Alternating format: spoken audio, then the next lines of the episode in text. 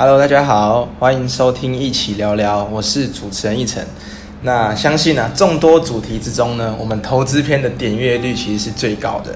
那有听上一集的朋友，一定会想要再听下去。那没错，今天我们这一集就延续上一集投资篇相关的内容，继续跟大家聊下去。那还没有听过上一集投资篇的，赶快先回去听。那我们音乐之后就正式的开始。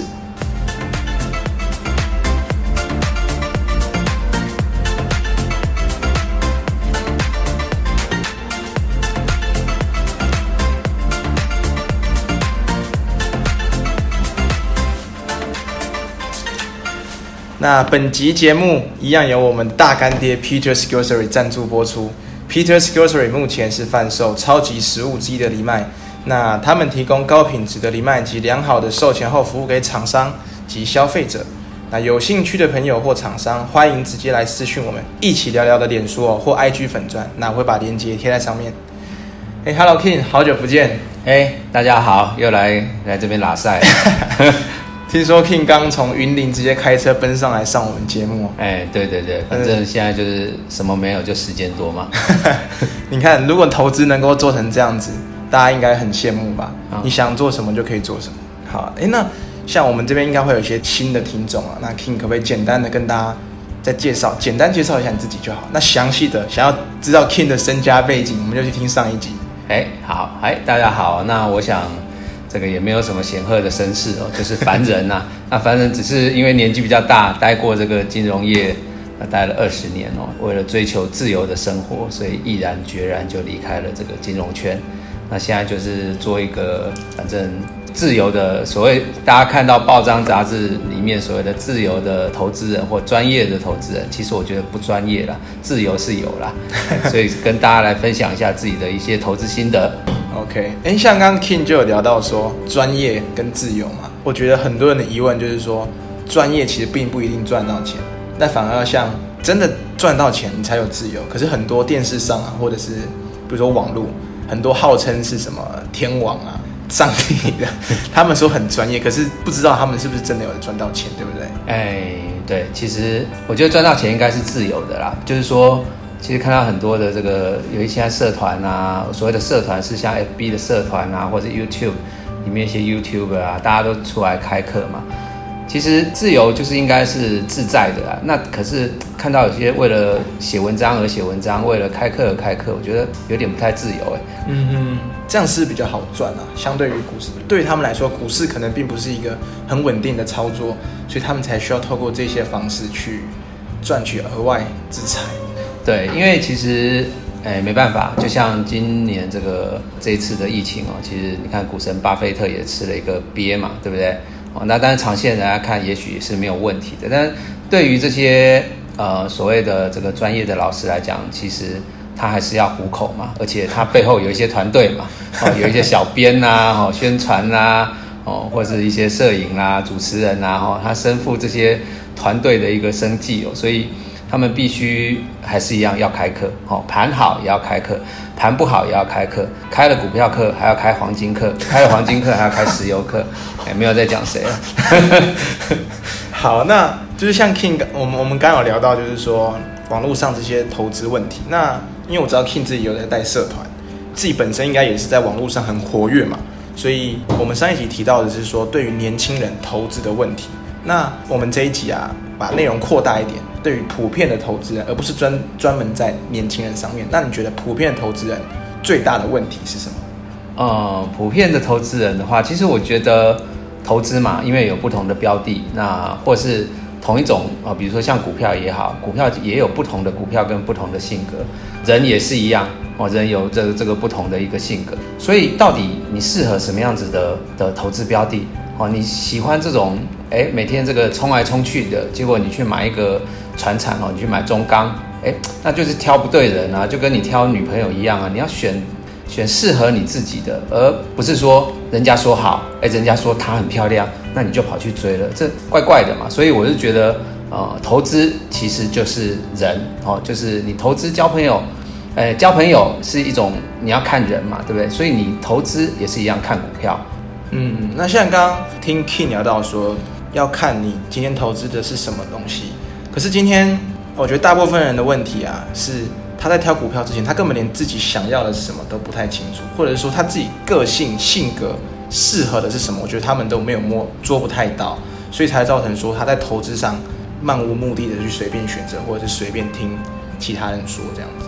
对，其实我觉得这个很重要。其实讲一讲就好像要来开始跟大家讲心理辅导的一个问题，就是自我认识的一个问题。我觉得这个不管是任何阶段，你在做任何的，你在选你的职业，你在交朋友，你在选股票的时候，你要做到很重要的就是一个认识自我的这样子的东西。那认识自我，其实它就又可以再出一本书了哦，因为里面非常多的这个很多的一个关键啊，就是说你对自己到底了解多少。那我觉得这个是一个你必须要在投资之前很深刻的去了解自己哦，包括你的行为举止，包括你面对很多状况，你的情绪的波动哦，包括你要的是什么。那这个我觉得在投资之前你都必须要做一个定调。 OK， 好，那就像刚刚提到的嘛，投资之前啊搞不定自己就想要搞定股票，就很像现在大家就像刚刚我们聊到的嘛，心理辅导或者说谈恋爱相关的，就知道应该是知道自己要的是长期的饭票，还是说短期的关系，又或者是说什么隔壁邻居的夜景之类的。对，这个部分真的很重要嘛。如果你一开始没有先搞定你是要长期、短期或甚至一夜关系，就跟投资一样，那你在投资路上是不是就很容易错乱？今天你长期的投资，结果你却去做当冲，或是当冲却可能当冲赔了、亏损了，跑去做长期投资。像现在面临这样子状况的人啊，要怎么样去改善？因为他们一定是就像刚刚 King 聊到，在这个市场中抓不到自己，所以很容易变来变去。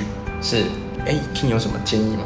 其实人都有一定的一个基因、一个个性，他就定掉了你的一些行为或个性，但是你说这个会不会改变？它还是会改变的。就是说，一个木讷的人，他有没有可能变成一个很活泼的个性？其实是有的哦。所以，当你摸清自己的个性的时候，你还要注意，你要不要坚决你这个个性下去？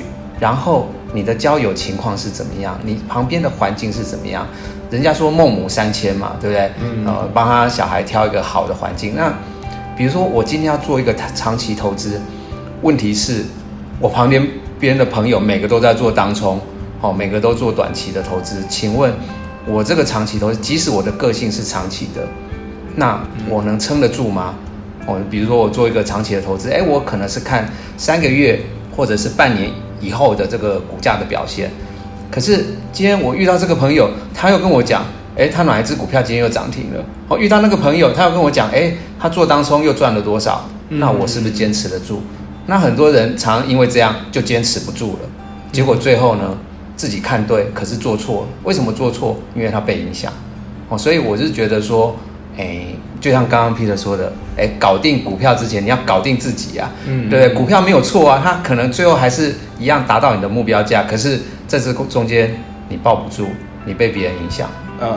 对，所以其实搞定股票并不是那么难，要最难的是要先搞定自己，对不对？对，没错，因为自己都搞不定了，那到底要去搞定？对啊，你交一个女朋友也是一样嘛，比如说你要先定掉你喜欢的是什么，你个性如果是很木讷那你去因为旁边人说，你看那个女生很活泼那个女生怎么样很漂亮那你就跑去喜欢那个女生。对，那结果你交往了以后，他也选择你了，你们在一起以后，你才去嫌他说，怎么饭局那么多，怎么每天跑夜店？可是问题是，你在交往之前你就知道啦，只是你不知道你真的听了朋友讲的话而去追他，而不是你真的想要那个人。OK， 就是为了要而要嘛。对，为了要而要，乖乖的。好，那刚 King 讲那么多啊，你觉得股票比较好搞定，还是女生比较好搞定？这个其实我觉得股票还是比人好搞定了，因为人真的，因为你自己是一个变数，人也是一个，你交往的对象也是一个变数。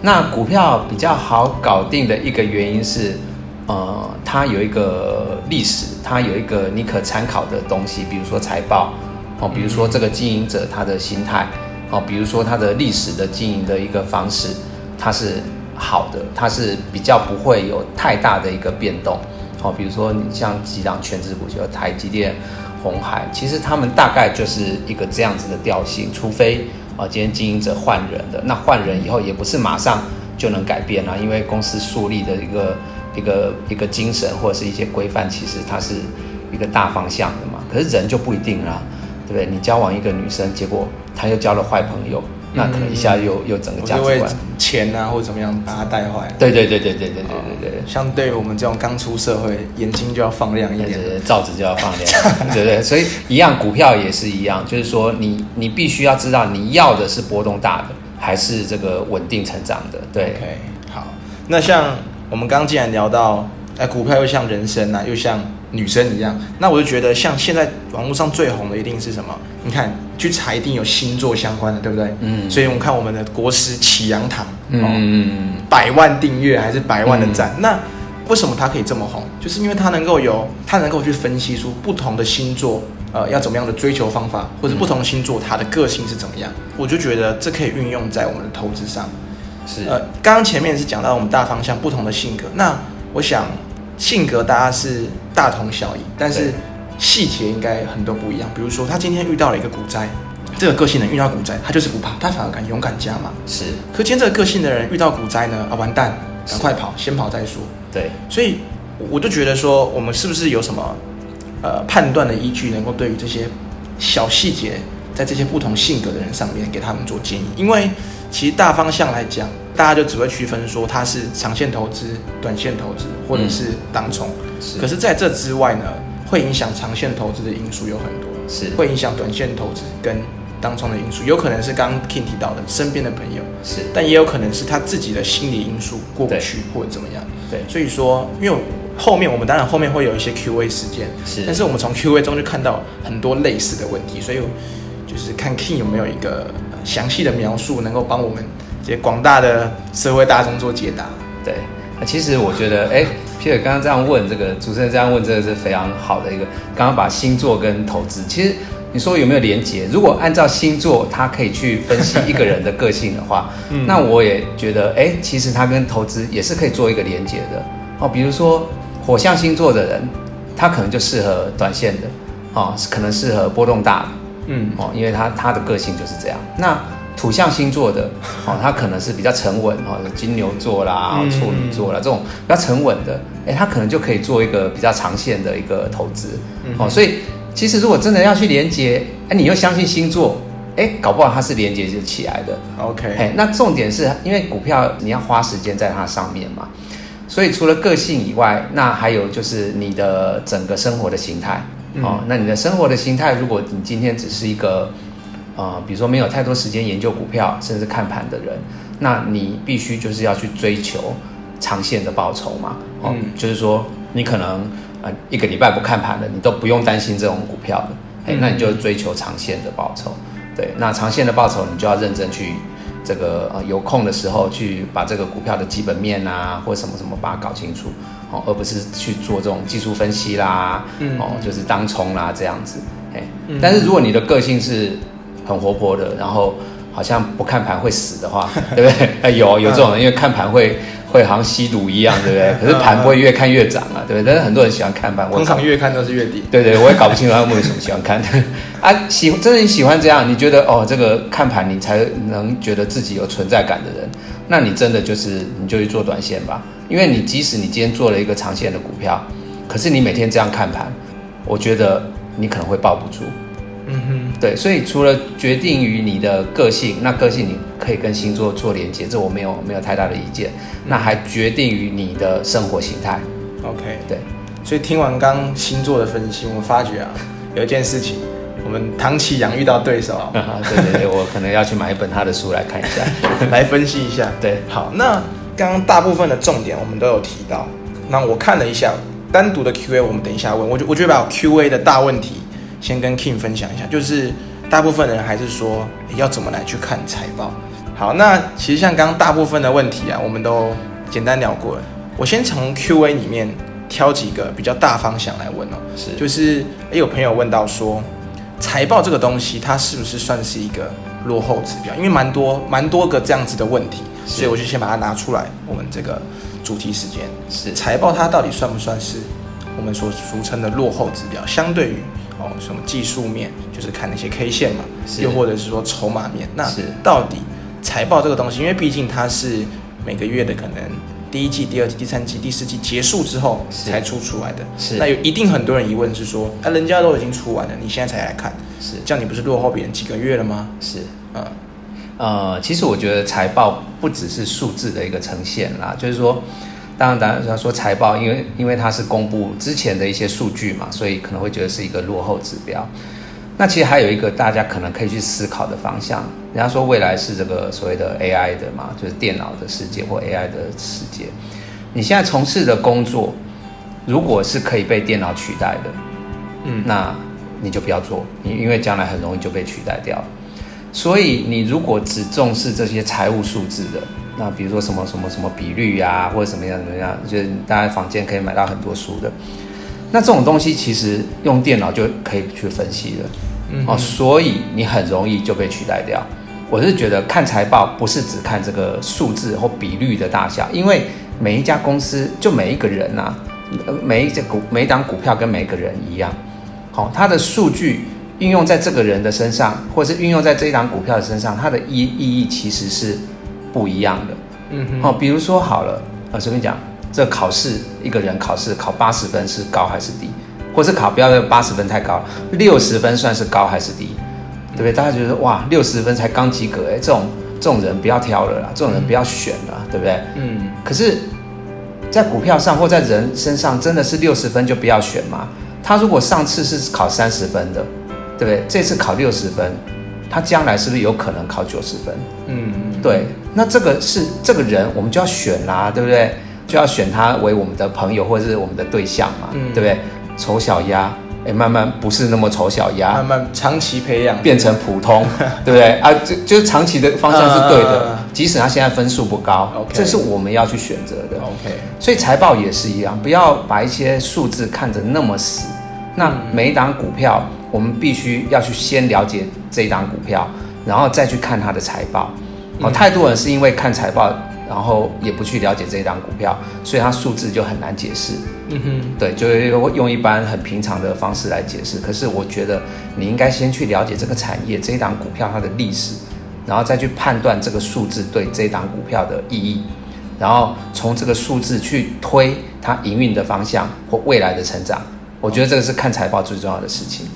就像刚刚 King 有提到说，这个人考60分到底是好还是不好？原本以前可能是30分嘛，是不是就跟我们看股票一样，我们去评估他的小考过程？刚60分假设是段考好了，对，那他以前的段考是30分，是。像我自己也是在补习班嘛，是我自己在补习班做，我就发觉这个学生他平常小考，有慢慢开始在努力，对，有慢慢开始把一些手机打掉，他手机不要了，不要玩手机，这是不是就很像投资一样？他把那些亏损打掉，会影响他本业收入的东西，对，本业亏损打掉，对，然后又在进步。所以从这样子的举例之下，是不是就很像我们刚刚 King 讲到财报中，他这个人从30分，虽然看起来人家可能赚，人家比如台积电好了，一年赚10块20块，这个人反而还亏10块，结果他把他那些影响他专心的东西，手机、漫画。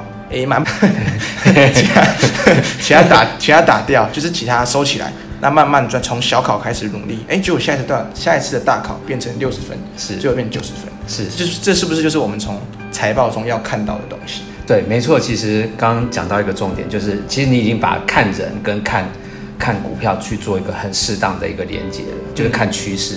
所以同样的意思，我们很多人在看股票。我们会注意每个月10号之前公布上个月的月营收嘛？对啊，很多人看到月营收，哇，这个月怎么掉了，然后就卖了。这就跟刚刚您提到的这个，它只是一次的考试考不好而已啊。昨天晚上太晚睡了，今天考不好而已嘛。不知道在忙什么。对。那你因为这样你就放弃这个学生吗？当然不是嘛，对不对？这只是一次而已，但是这个一次是一个警讯，但是不至于这样就放弃了嘛。所以其实看股票跟看人一样，我们有时候也不一定为了要用一个月的营收去判断这样股票就不行。对，我觉得会问这些基本面问题的朋友，他们第一件事情一定是先看月营收。是，对啊。还有一个问题，因为像我大概看了 Q&A 一下，会问这些基本面问题的人，他们本身是相关科系出来的，那就像我自己也是相关科系毕业的，是。那比如说像会计课，我是财报分析课，是。他们教的都是教你怎么看这个东西的比率，可是他没有把这些比率的应用，或者是说，什么因素会影响到这些比率？是。那像 King 有没有什么建议是说，可以让这些不管是学生或者是社会人士，他们刚接触基本面？因为接触基本面一定是先看到比率，然后再去分析公司嘛。那有什么，不要说书啦，或者是说概念是能够一起把它衔接上来的吗？其实我觉得这个投资没有说一个很快的方式，就是说还是重点回到我们今天的主题，看股票跟看人一样，你要慢慢的，你要有耐心的去认识它，那就像交女朋友一样嘛，对。就教第一个经验不足，教第二个你就经验就足了，但是你一定要得到经验，就像我们赔钱也没关系，可是我们有得到经验；失恋没关系，可是我们有得到上一次恋爱的经验，下一次就会更好。明天会更好。对，所以你一定要用这种心态去看财报，对，而不是一直着重在太多的比率。那你会发现，有的人就是这样，他一辈子都在遇人不淑。对，所以有的人，如果你太执着于这些数字的东西，你一辈子都在遇股票不熟啊。你太注重这种表面的东西了，对。明明被这个女生，这一类型的女生就是不适合她，但她还是要一直去找这一类型的女生。对对对，对，对，明明这一类型的股票不适合你，你就硬要，对不对？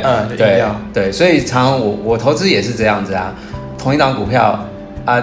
投资决策买进了3次，3次都赔钱，我大概就不太会去碰它了。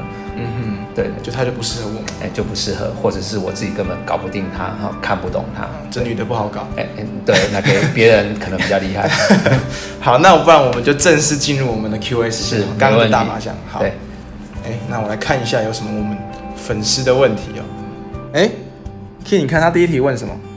怎么像 Peter 又壮又帅又懂投资？这我要怎么？这我没办法回答，因为这本身问题就还是这个是要我来回答。对对。啊，这是女粉丝吗？不知道。好了，这不重点，我们来。男的。好，那我们来看一下第一个问题哦，好像是一个美女问的哦。美女她问什么？我来看一下。对，看这大头贴应该是美女。对，照片放大一点，再放大一点，我来看一下。如果是美女，我们再回答。对。好，她是说，大部分的专业人，不要说专业人士，网络上很多人都看到说，美股啊，相对于台股来说，透明度更高，是，那监管更严，流动性一定是更高，是。那对于投资新手，比如说他可能只有买过台股，又或者他只有存股，那 King 对于直接投资于美股有什么看法？因为我想，现在不止他这个问题，连我自己 FB 刷自己刷的涂鸦墙嘛，全部都是说美股什么什么操盘怎样怎样，百万千万，或者说安稳打败0050之类的。那 King 对于美股的投资有什么看法吗？我觉得现在很幸福啦，因为现在是全球化的社会，不像以前我们资讯来源有限。现在资讯来源，你要投资美股，你要知道美股的一些讯息，都非常的简单。那尤其因为我有时候上 YouTube， 打开第一个广告就是什么？eToro 是不是？史蒂夫跟戴夫，他就会叫你去投一些国际股市或相关的东西那其实这都 OK， 就是说回归到我们今天的主题是非常的好的，就是说市场是一个问题，自己也是一个问题。搞定市场，你要搞定自己嘛，对不对？好，美国这个市场也许没有问题，那你自己到底有没有问题？我们去看美股，那我们的语言能力。我们的对于文章的解读能力，对于一些影片的解读能力，或是对于他们财报的解读能力，因为他们的财报跟我们财报长得是不太一样的对。我们财报的解读能力有没有赢当地的人？所以不是那个市场有没有问题，是你自己先搞定了没？你有没有准备好了？这是第一个。那第二个是你说那个市场，美国市场监管，是对啦，因为他们的一些会计原则或什么，事实上可能是走的比较前面的，有没有出过事？有嘛？几年前的一些恩隆案也是一样啊，大家可以去把这个历史大家弄出来，对，它也是符合所有的会计原则跟法规的，可是最后是破产，多少人因为这样赔钱，对不对？那如果我去投资到这一档个股嘞，我可能最后赔钱，我还搞不清楚到底是怎样。嗯，对啊。可是如果你投资在台股踩到雷了，我还知道是怎样，马上新闻快讯就跳出来。对对对，我还知道怎么样去球场，对不对？啊，美股搞不清楚，怎么球场都不知道，连信都不会写。对对对对， okay. 所以要搞定自己啦。那个市场没有太大的意见，我们不能说美国不好或者什么，因为事实上经济大国嘛，或者是一些技术，他们还是领先的。所以基本上，如果自己的语言能力，又或者是说对于美国这个市场是很了解的话，那再来去考虑这一块。对 ，OK， 好。那这个美女啊，她第二题问题是说，对于价值投资的看法跟建议，因为不知道基本面跟价值投资它的差别到底是差在哪里。其实价值投资是一个非常它是有它的很深的学问在里面，就是说你要去判断它的价值，本身你可能就要去判断它的价值，那比如说很多巴菲特或者是其他，他们可能去算一个清算价值或什么什么，他们都会有一个价值投资的看法，所以你必须要对于这个价值投资有一定的了解。那当然啦，很多人会把因为最近这10年是一个大多头的时代，那价值投资的绩效不见得会比其他的成长型的股票还要好。是，对。那你说对于价值型的股票，我觉得啦，因为你在选的时候，至少你选到这个有价值的东西，你至少在抱的时候会比较抱得住，睡得着。睡得着，对。即使它最后的绩效是不如那些成长型的，但是你这个过程是睡得着的。OK， 回档你是比较不怕的，你是抱得住的。虽然有时候你看那个成长型很飙啊，然后飙个50%、100%，可是重点是你真的抱得住吗？我觉得抱股票比买股票还难啊。对，买股票就一瞬间的决策嘛。那抱股票就是你抱的那一瞬间，那一段期间你都要接受折磨嘛。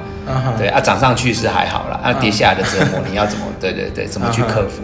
对，所以还是回归到自己的心态的问题。所以就跟一样，我们的主题很像。如果你今天交到了一个女朋友，她是整天跑夜店的，你睡得着吗？你晚上睡觉，隔壁怎么又不在？对。但是如果你今天交的是一个乖乖的，上进，整天在家里做事，对，打扫家里，对，但你晚上你自己才睡得着。对对对，你不用打电话给他，你也知道他在家里嘛，对不对？你如果你的女朋友是那种你刚刚讲的跑去夜店，你可能每天都要试训嘛，对不对？不是说跑去夜店不好，是可能他可能每天都去，找不到人。对对对对对 对，即使现在对不对，什么谁试训到4点，对他还是可以去做，有的没有的。OK， 好，那我来看这个同学哦，这个朋友他是说，King 是否会因为现在大盘啊到11000、12000去减少你投资的金额，或甚至说啊，假设 King 在上面持股8成、9成了。那大盘又涨到11000、12000，已经是历史的相对高点了。那您会就是说把持股降低幅度或降低比例吗？其实我觉得这个就又牵扯到对大盘的看法。对，当然很多这个所谓的天王级的老师都对大盘有看法。我是觉得对大盘不要有太多的看法，因为如果我看得懂大盘，我觉得做期货就好啦。赚得更快嘛？对啊，做0050就好了。我干嘛还去看财报？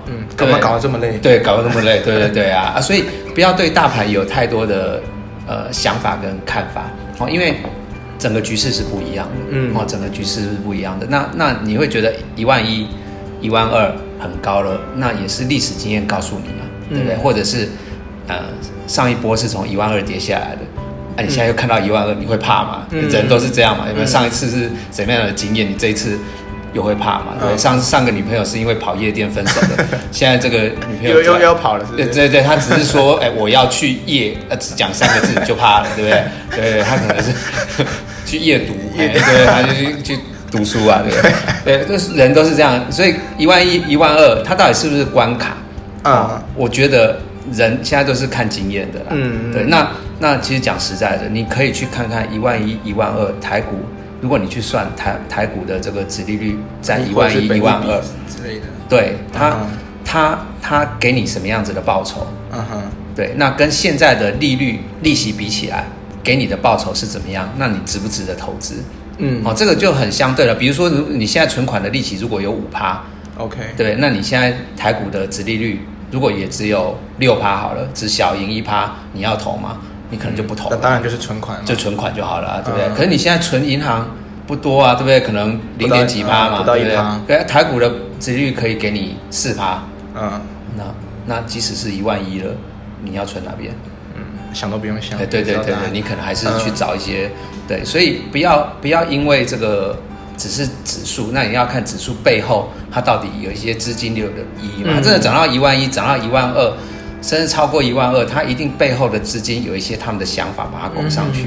对，那我们可不可以提早知道这些资金的想法？对，这个可能下一集再讲，不然这一集全部讲光你就不找我来了。因为我觉得会问这个问题的朋友，他一定是自己有在投资股票。对，那他也可能是从，就像我们刚刚提到上一波疫情从1万2跌下来，那这就会牵扯到，虽然他并不是看大盘投资，但是他可能是看基本面好了，是，但基本面多多少少都会受到这个大盘的影响，是。所以我觉得他担心的并不是说今天涨到1万1、1万2，甚至2万5、4万，他可能是因为今天这个大盘去影响到他自己持股是的波动。对，对啊，对，其实这个就再回过头来，实务上操作会是怎么样？就是说，在实务上操作，本来就你就不会在任何时刻，你都是不会去持股满档，对不对？跌下来跌到9000，你持股也不会满档，吓都吓死了，对不对？哦，所以你现在涨上去，你也不可能是因为你不可能是持股满档的状况，所以保留现金是永远要的，是永远要的。那第二个是你选的股票跟大盘的连结性，其实你可以去查一下，哦，比如说你们自己投资的股票，哦，它跟大盘的联动性是多少？对，如果它跟大盘历史的联动性不是那么高，基本上你也不用太担心嘛，那另外你手边还有一些。比如说2成的现金或3成的现金，跌下来就可以买，但是2成、3成的现金，这个是常态性的了，即使今天涨到了1万2，涨到1万3，你还是要留现金啊。你看巴菲特，他永远都是有一个现金在那边，对，那永远都会去好操作或者是调整个股，就不确定未来会发生什么事情，所以一定要留现金，对， okay， 好，那来下一题，下一题可能。比较不一样的问题啊，他是说怎么样从筹码上观察容易发动的股票，就是有哪些资讯，比如说是看什么法人吗？又或者是融资这些东西？那当然这个跟我们King 教的主题比较不太一样，因为 King 常常在外面社团可能是教基本面相关的嘛。对。但我觉得还是有很多同学他们对于不管是技术面啊，又或者是筹码，他还是会有一些想象空间。是，所以。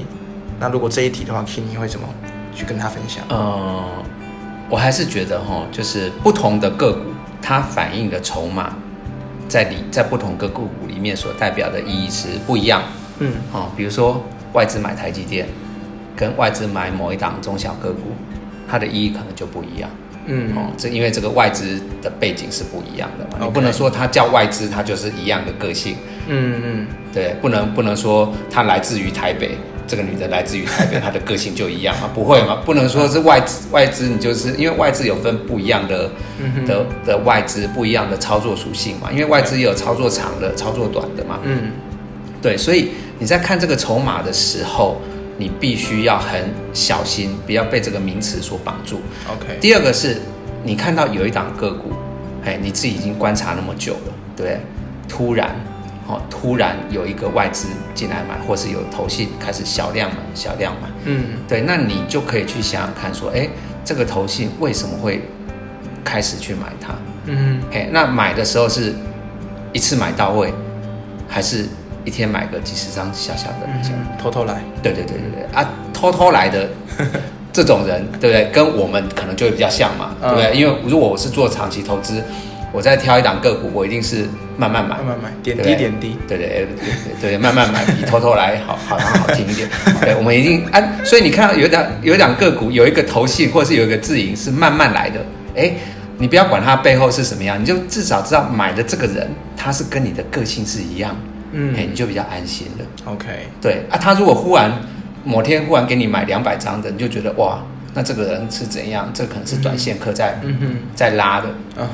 对，那所以你从筹码上，你大概就可以看到它进出的 style， 去判断这个人的 style 是怎么样。嗯哼，那如果是短线客的话，那我们可能一两天两三天行情就结束了。